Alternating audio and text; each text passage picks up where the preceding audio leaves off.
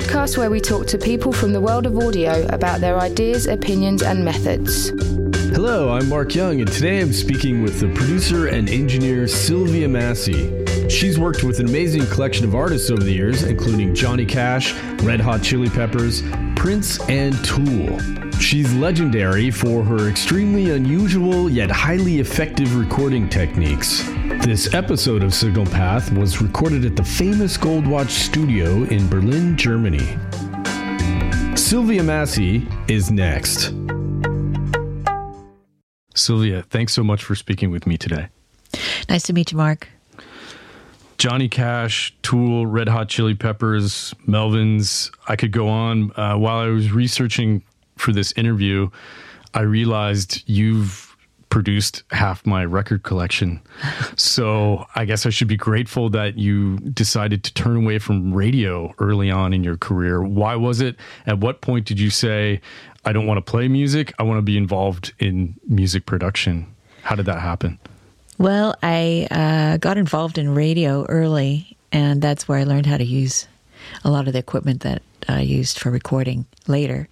But um, after several years in commercial radio, out of uh, outside of um, uh, the university, um, I found out that uh, radio is really about uh, commercials, not necessarily about music.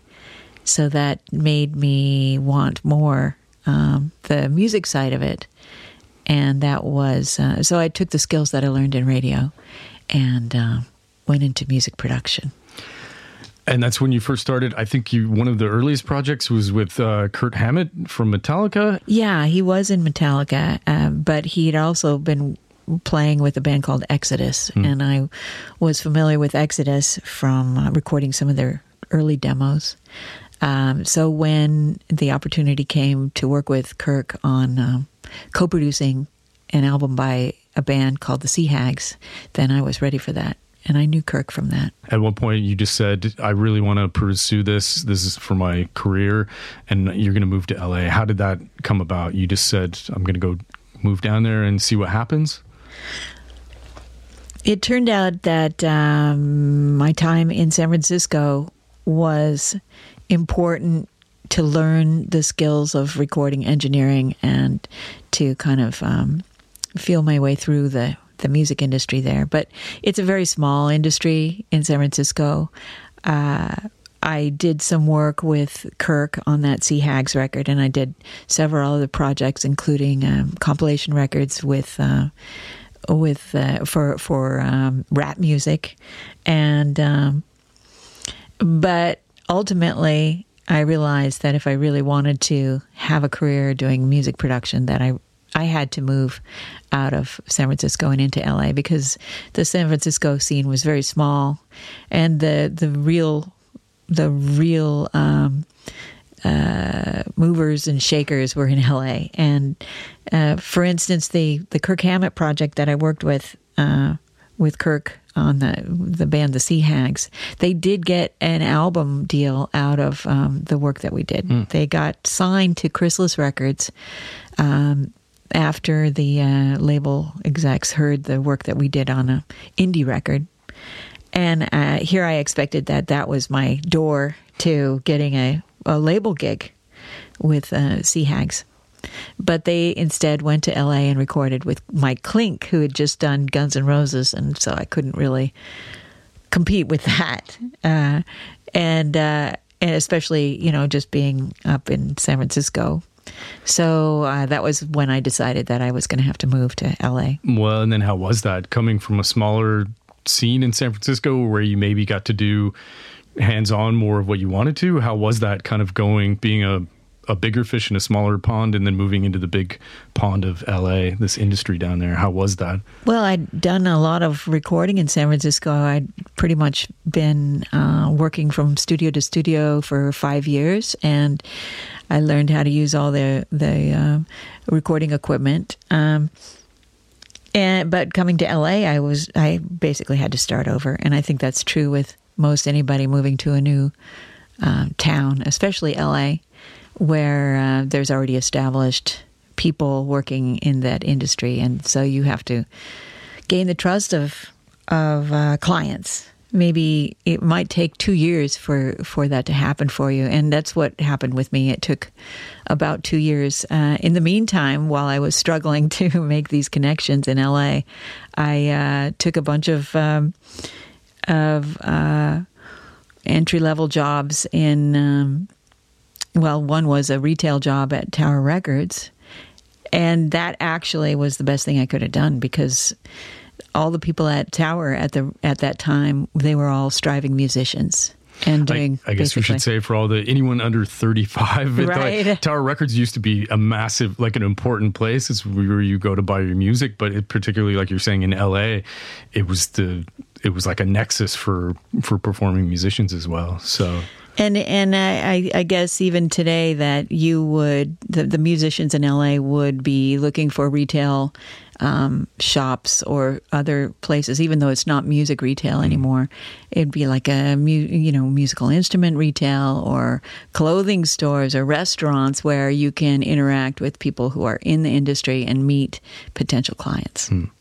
So yeah, that's it, and that's what happened. Is I I met. Uh, uh, and started working with some musicians that were my coworkers, and they were in a band. One was called Green Jello, and members of that band were also in a band called Tool. So here I made these com- connections with with uh, people that. Um, that, whose music would change my life later. yeah, I mean, uh, and as you say, I mean, you started out with uh, Kirk Hammett and and then Green Jello and Tool. These are all very very heavy bands and known for this uh, just incredibly heavy sound, um, which is what you they you know people would know you can handle that or the the way you would approach it. But you've also worked over the course of your career with people like Johnny Cash, of course, and Prince, and even I saw Julio Iglesias mm-hmm. that you were involved in that. And I was just wondering, how do you approach each particular project? I know you've also even done totally wild different uh, different styles of genres of music like Zydeco and stuff. Mm. Is it that you approach each artist or project in, a, in, in its own special way, or is it that you have a the Sylvia Massy approach that applies to all these different artists and genres? Can you say? I think uh, there's great music in all genres. And um, the first thing I'm looking for is something that really touches me emotionally, whether it's hard music and that will excite me in certain ways. Uh, hard music is is my roots, I guess. I've been in bands that played hard music and punk music and metal, you know. So uh, it makes me smile. There's a, a, an extreme, the the more extreme, the better. So, um, but then on the other hand, there's beautiful country music, roots music. There's uh, uh, really exciting funk music, mm. which. Um, you know, and I got a chance to work with Prince for several years, and that was amazing. And um, and the Johnny Cash was a big surprise. I think I, I, at one time I sat down with a psychic and this was long before I'd ever worked with Johnny Cash. And the psychic said to me, You will have great success in country music. And I just looked at her and I says, That's very unlikely. and yet, that did happen. And well, the, I mean, but how is that like? Mr. Cash walks into that. I mean, I don't know. I don't yeah. even know how does that. You know, working with a a legend at that time. I mean, how is that? They're so well known uh, before you work with them? Is that something that you carry with you when you're when you're coming to work with them? Or you know does that change how you approach what you're doing with somebody like Johnny Cash or Prince? It's hard not to be impressed by fame mm-hmm. but uh, when you are working with musicians generally the the tools are the same. You know they they're you're working with verses and choruses and and uh, rhythms and melodies. And so uh, the challenges are similar when you're recording uh, any of any any genre. Um, and hopefully it's it's uh, y- you can help the artist express themselves because it's a form of art and and my job is is to help the artist realize what uh, their intention is with that music, whether it's they're covering someone else's song or um, their own uh, compositions. I guess now, how is it? Is it now that you are picking the artists you're working with, or is it also that artists know who you are and what you can do? And is it that they say, we really want what Sylvia Massy can bring to our art? Is it a combination, or how is, or is it more that you say, I can pick and choose now who I really I, this is an artist that I would love to work with. How does that work now for you? Both those worlds inter- intersect these days. Uh, I get a lot of inquiries from very creative bands. I think that they do knock on my door because I will bring things to the sessions that other people may not bring. Hmm. And I welcome that. And uh, the more creative, the better. I am always looking for the songs as the most important uh, piece of the puzzle here.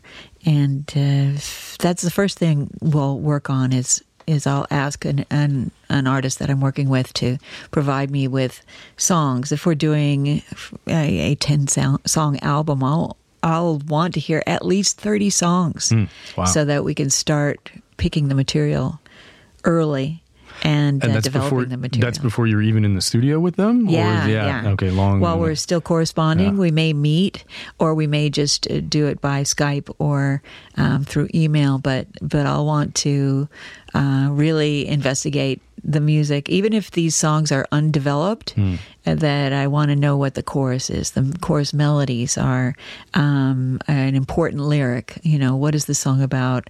Uh, the the way a verse and a, a chorus work together. I want to know those things so I can make some judgments about that and help the artist pick material that would make for a good release. I can imagine that's a lot of work. I mean, in the sense of what the artists, you know, they come and say, "Oh, here are these. This is what I've got," um, and they're like, "Oh God, she's asking me, you know, the meaning of this part or that part." But on the the flip side of that is, I can imagine if they're willing to do that for you really think about what it is whether it's the lyric or whatever it is the melody that they're working that um, that's got to be immensely helpful for them as well to be able to make you your step making them step back and look at it before they're even getting in the studio that they're really getting you're forcing them to take a, a different take a different look at their own stuff before. And sometimes that's very uncomfortable for an artist you know the uh, uh, recently I worked with a project where the songs were, as I found out, were deeply personal about someone's struggling with their relationship with their with her spouse, and uh, and I sat down and talked with her specifically about what was going on. Uh, in that sense, I became kind of a bit of a therapist, and and here we're going to make a song out of this experience that you're going through, and uh, so let's really. Um, uh, bring that out in the song. And the great thing about music that's written from the heart like that is that when we get into doing vocals, I can pull that out of the artist too. And okay, you know, when I'm when I'm working with this artist, I'll, I'll ask them specifically the lyrics that you're singing right now. I want you to put your mind back to the moment that you wrote those words down and why you wrote them down and give me the real story behind these words. And and oftentimes the the performances will will really reflect uh, mm. what the lyric is about. And and that's when you know you've got a great performance is if if I if I'm convinced that this person is really communicating the story to me. And uh, we get uh, we get some special moments in the studio that are extremely emotional and sometimes very uncomfortable, but um, really satisfying ultimately when when uh, the results are great. That I mean, that's on that's like you're saying. It's almost as a therapist or uh, the the philosophical side of it, or that you're actually working on the emotional side of it. But there's a whole other side of what you do and what you're really f- well known uh, for is the, your unorthodox techniques and what you do. You're known for uh, demolishing pianos. You're what else have you done? You've uh, recorded in a cooling tower. Was that like a abandoned? Yeah. Was it a nuclear power plant? Yeah, there was a nuclear cooling tower Yeah. in, a, in a nuclear power plant. but not. Um, it was like an abandoned one. Not that you're in the the radiation or what I'm saying. It was like a an empty cooling No, tower. it was actually abandoned, and it ha- was abandoned before it actually went online. So there was never any. No, we don't have to worry about that. But uh, I do try to uh, bring in unconventional tech techniques into the sessions for many reasons.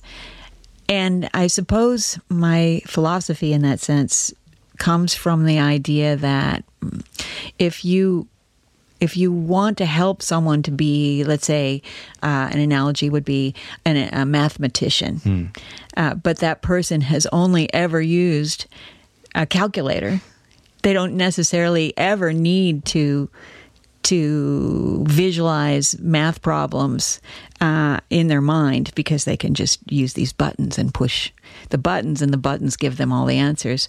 Well, in that sense, I'm asking people to go into the studio and find new new solutions using their own brain power to create sounds instead of using you know buttons in a computer to get the sounds that everybody else gets to. E- everyone has access to uh, to uh, pre-recorded sounds. But uh, i want to challenge people to to invent new sounds however that is done. And in doing that it's it helps to inspire the artist to um, to think outside the box, uh, to use a cliche term. But uh, so a lot of times I'll start a session by saying, okay. In in uh, in week three of our session, we're going to be working for for three weeks. In week three, we're going to record um, on a boat uh, in in the Thames River, and and we're going to um, record acoustically, and I, and I'll give them a scenario. Okay, we're going to do this this crazy thing, for instance, and then from the moment that we begin the session week one till that point in week three everyone is looking forward to this event. So they're they're moving towards that goal. They're not stuck on the the details of um, you know how much 4K you're adding on the you know the piano sound or something like this. You know they're they're really like well let's move through here because we have this reward at the end of our work. Uh, so it, it gives people a, a, a goal and uh, and it also inspires them to be thinking of new ways of recording and creating sounds along the way too. And uh, the, my my um, my job as producer is is to kind of guide and rein in some of these ideas which may be very time consuming i always have to watch my schedule to see okay we we need to get this much work done. Absolutely the foundation must be done before we have our fun time.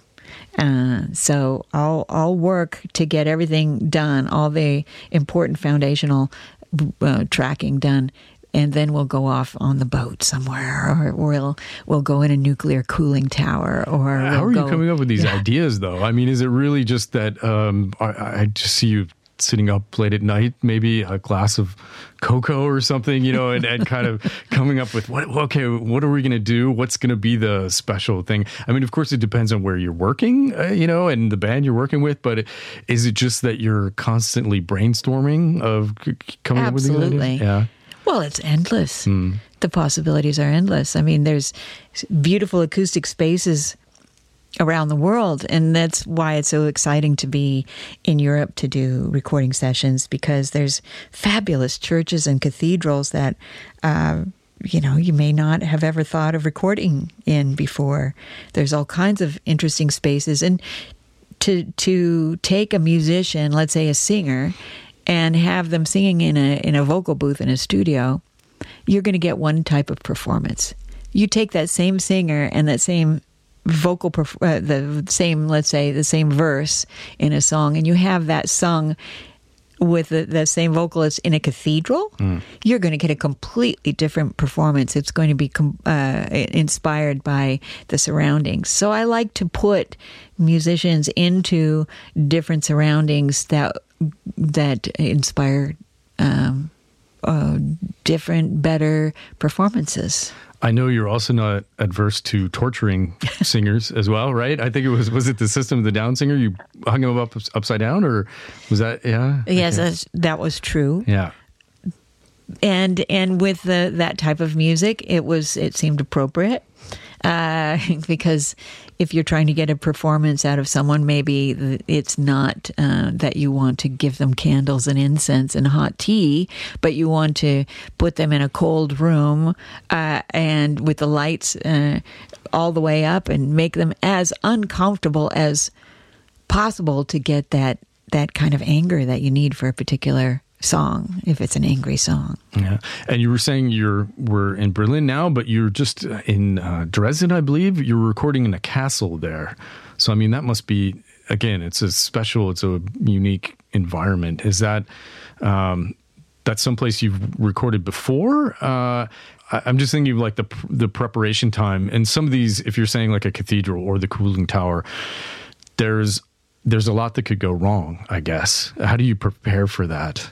Or do you? Or are you just waiting to see how it turns out?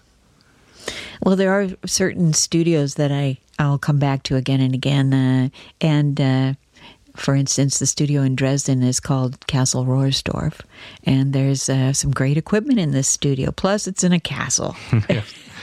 uh, people love to come there and record. I bring people over from the states quite a bit, and we um, there's accommodations there, and um, the the yeah, it's it's it, a lot of it has to do with the equipment too. And the other thing that I'll do when I go for field recording, which I love to do, where there is no studio, I have to streamline my rig so that I can carry it in to these um, places. And I've done that in several ways, uh, depending on if there's power available or not. The, the cooling tower, there was power. So I brought in uh, mic pre's and uh, a collection of microphones and was able to plug in and go there. Um, but in the, uh, recently I was in the, London Underground in um, the Aldwych tube station, which is abandoned, and um, there was no power available. So I carried in a portable battery operated recorder with eight mic pre's. Sounds great. It's a multi track recorder. So I was able to uh, do, um, you know, carry in my bags of microphones and set them up and uh, do the recording in the underground. And then um, put those into a, an existing Pro Tools session. In fact, the um, TFL, which is the Transport uh, Association for for uh, London, made it extremely difficult. For, uh, and they charged a lot. Like we could only afford one hour, uh, but but we rented the Aldwych tube station for an hour, and we dragged all our equipment down 150 steps down to these two abandoned platforms. One had a dead train on it, and the other one was completely open. And so we split up into two teams because we had limited time. And I took one recorder over to the platform that had the train, and the other team went over to the other side, and we did acoustic guitar on one uh, on the train, uh, and then did drums on the platform, and then combined everything later. And how did it turn out? Oh, it's fantastic. Yeah? Yeah. It's beyond check it out. fantastic. Sometimes these crazy ideas don't necessarily work. Uh, there was a a project, a band called Machines of Love and Grace that I did a recording in Malibu, California, and we um, we had a sacrificial guitar that was one of those things where on you know I said at the beginning of the session on week 4 we're going to take the sacrificial guitar and we're going to throw it off the cliff. So everyone was looking forward to that and everyone added their little design and painted this sacrificial guitar which was a $50 guitar, you know, nothing special. Uh, but at the end of the session, week 4, we set up a, a very long extension cord out to the, the the cliff overlooking the ocean and got the guitar squealing and a beautiful feedback and then tossed it over the cliff. And it was bang bang bang bang bang crash crash break break. It was really spectacular sound. Unfortunately it didn't really work. The recording did not really fit into any place in the song not as a segue or in, in the middle of a song. So we kind of abandoned the idea of using it but no one will ever forget the experience of of um, tossing that guitar. So, but you have to be prepared to toss the special recording if it doesn't work. You're That's just like right. you've got to be. You have to. It's about the experience. Yeah, well. you have to expect that maybe the you know sometimes equipment doesn't work. I actually recently was in Prague in a uh, in the Prague Castle in a bell tower. There's a huge bell tower at Prague Castle. Um, and that was another 300 steps to get up to this platform where the bells are rung at precisely 10 o'clock. And these are humongous bells. And I brought a whole recording rig up there for this. And um, the interfaces uh, I tested beforehand.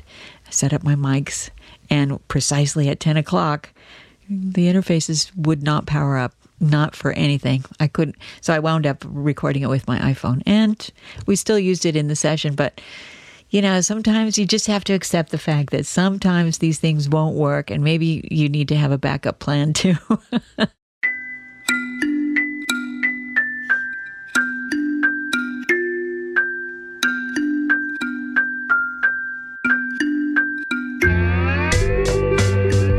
your studio in Ashland, Oregon, you use you have your Neve desk there. You have stuff that you build yourself. You know, you're, you're kind of putting together. So, um, Dresden, for example, the castle.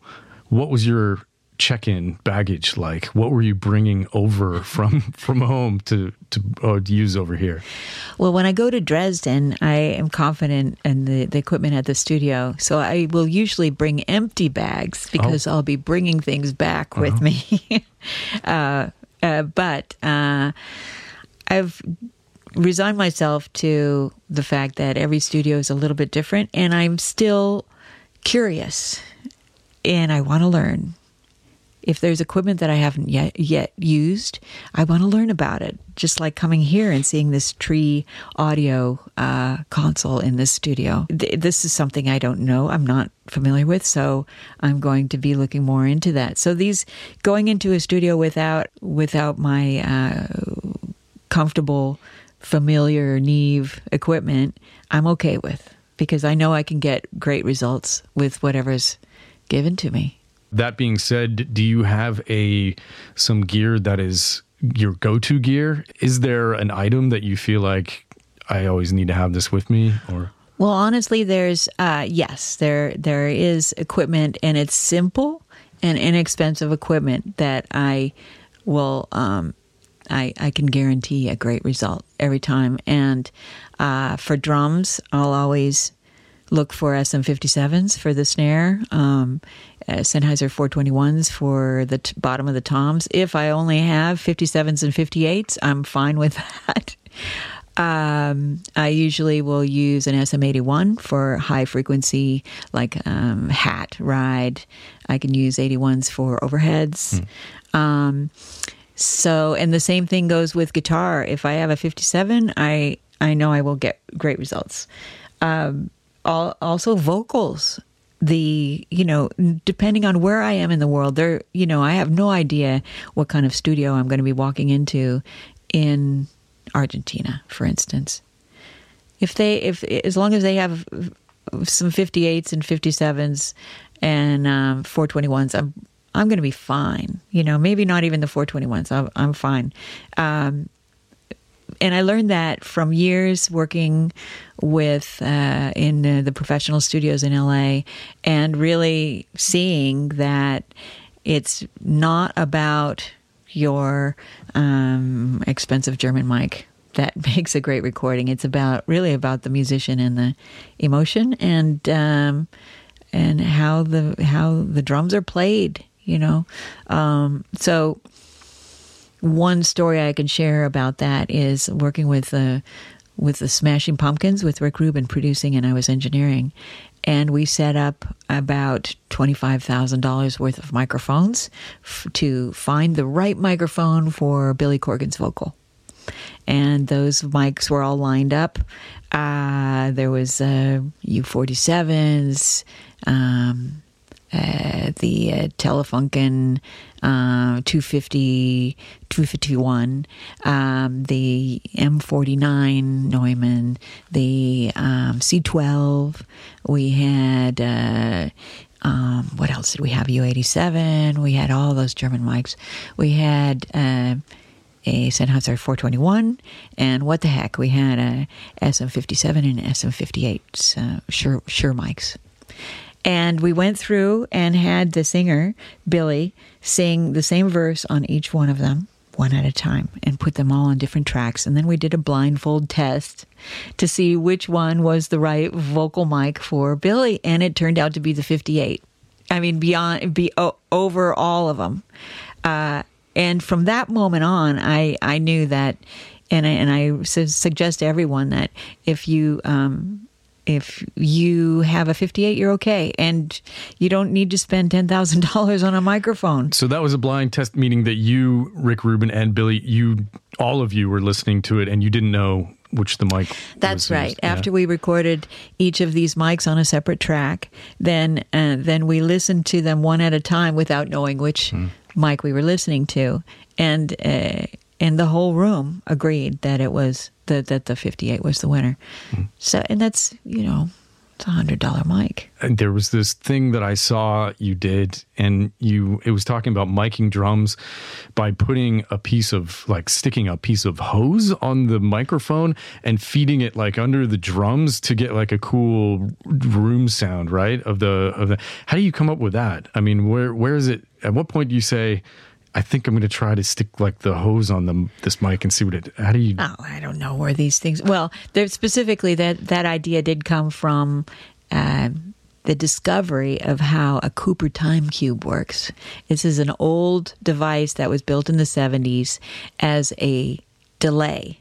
It's an analog delay, and how it worked was there was a little speaker on the end of a hose and on the other end of that hose was a little microphone. So now whatever you played in the speak out of that speaker would uh, there would be a delay by the time it got to the microphone. It was a very short delay, but uh, and you could buy these devices. They the the hose would come in a box, and uh, and I had one, and I opened it up. I discovered this hose, this whole thing, and I thought to myself, well, I could make this. What's the big deal?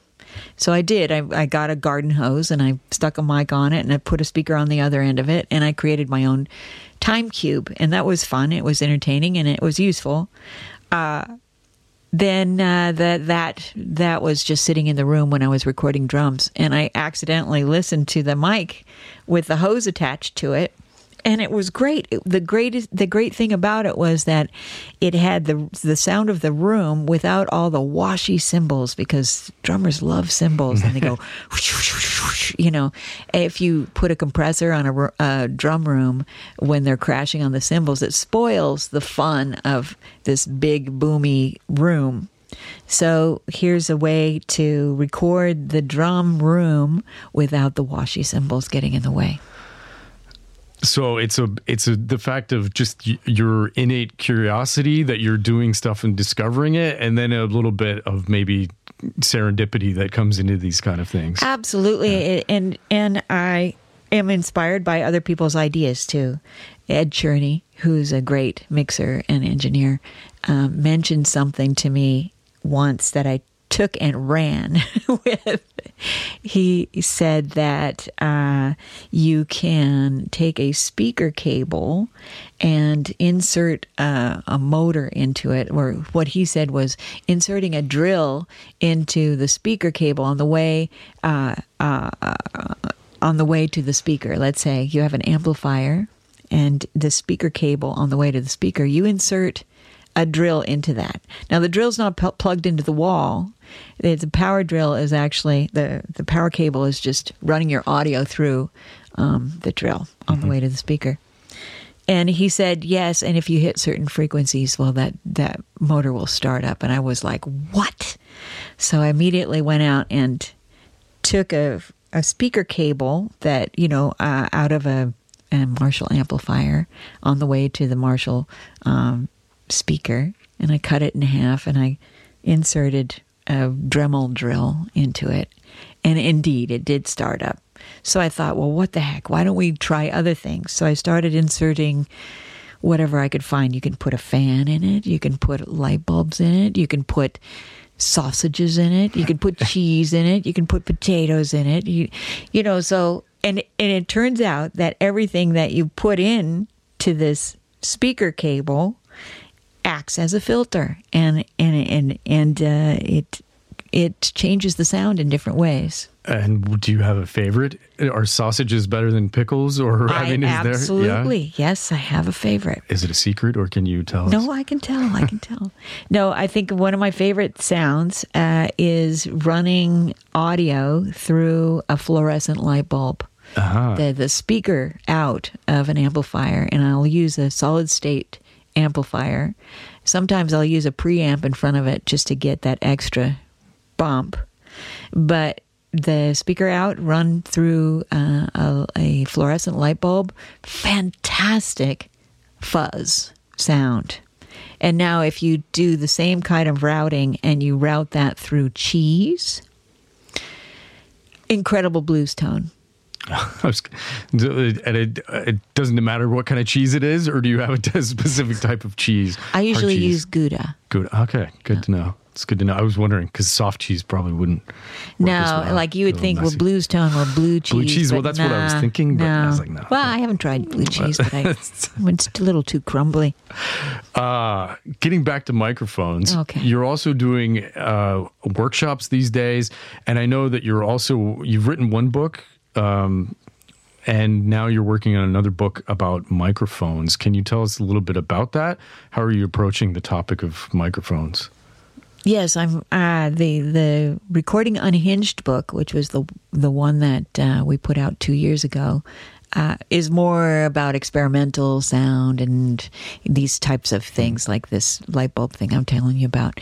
But uh, this new book is very serious. It's it's uh, basically an encyclopedia about vintage microphones, and it will catalog um, all the makers uh, and all the most important mics that uh, well i have to curate this book so it'll be my judgment on what what is an, an important mic. I think it's not only the quality of the sound that's recorded through the mic but it's also how the uh, technically it was built or what kind of new technology it incorporated, um, where it was built, who was building it, um, the age, uh, you know, uh, that, uh, that how early it was. So these are all factors in deciding what 600 mics are going to be in this book. So I've started on it um, this year and uh, have met with several uh, microphone manufacturers and collectors, and uh, am collecting many stories along with the uh, the specifics about individual mics. So the the book is uh, due out in 2019 and will be um, I think it will be a very, very good book. In many ways, you're such a pioneer that I thought maybe we should end this by asking if you have any specific advice that you would give somebody today, a younger person looking to get into music engineering and mm-hmm. production. What would you tell them? One thing I could say is that the more specialized that you are in developing your craft, the more opportunity that that you'll um, you'll get. For instance, if you're a really great engineer or a producer, that's one thing. But if you can also program, uh, if you could also if you can also build uh, devices, like if you can build um, uh, effects pedals or microphones yourself, you're going to have an advantage over your competitor. And there's a lot of competition. Have more to offer than your competitor. Even if that means like you can build websites or you can help in other promotional ways with your clients. Your clients all need help with those things too. So uh, offer more. The other thing is um, whenever you are going for uh, um, an improvement in your uh, your career um, by moving to a new city, let's say, give it a chance. Give give don't give up after six months. You know, it's going to be hard. Oftentimes, like I like my experience moving to LA, I was so disappointed because I had so much experience when I went to LA, yet I could not get a good gig. And I wound up working in retail for, uh, you know, a year and then kind of, you know, sweeping floors for another year after that. Give yourself at least two years to to get your roots in into the, the industry that you're working towards.